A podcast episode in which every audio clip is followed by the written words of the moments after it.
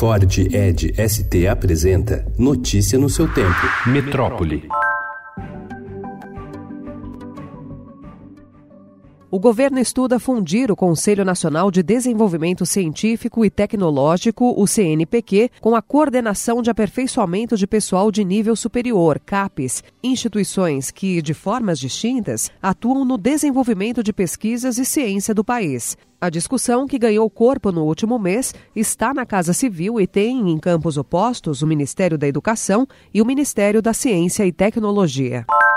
Técnicos que monitoram o avanço das manchas de petróleo no Nordeste decidiram autorizar a vazão da hidrelétrica de Xingó, no Rio São Francisco, para evitar que o óleo avance para dentro do rio e agrave a contaminação da região. A usina de Xingó, que é a mais próxima da foz do São Francisco, poderá ter sua vazão aumentada de 800 metros cúbicos por segundo para 1.300 metros cúbicos por segundo, caso o Ibama julgue necessário.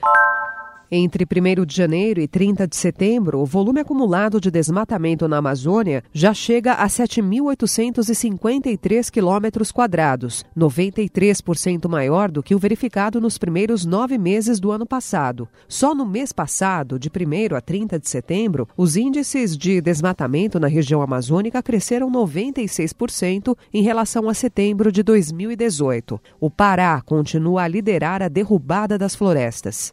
Luz que luta por mim, que ampara e estende a mão entre os cerca de 400 postuladores reconhecidos pela Congregação para as Causas dos Santos, órgão do Vaticano responsável pelas canonizações, a maior parte é de religiosos consagrados, padres, frades e freiras. Jovem, discreto, barba por fazer e sempre impecavelmente vestido de modo formal, mas moderno, o italiano Paulo Vilota é uma notável exceção. Nesse domingo, seu trabalho receberá um reconhecimento. A brasileira Irmã Dulce, cuja causa foi conduzida por ele, se tornará santa em um processo que é o terceiro mais mais ágil da história contemporânea da igreja. Esteve no Brasil quatro vezes e sua maneira de trabalhar acabou cativando novos clientes. Das cerca de 130 causas de canonização de figuras brasileiras que atualmente tramitam na Santa Sé, Vilota é responsável por 50. Notícia no seu tempo. É um oferecimento de Ford Edge ST, o SUV que coloca performance na sua rotina até na hora de você se informar.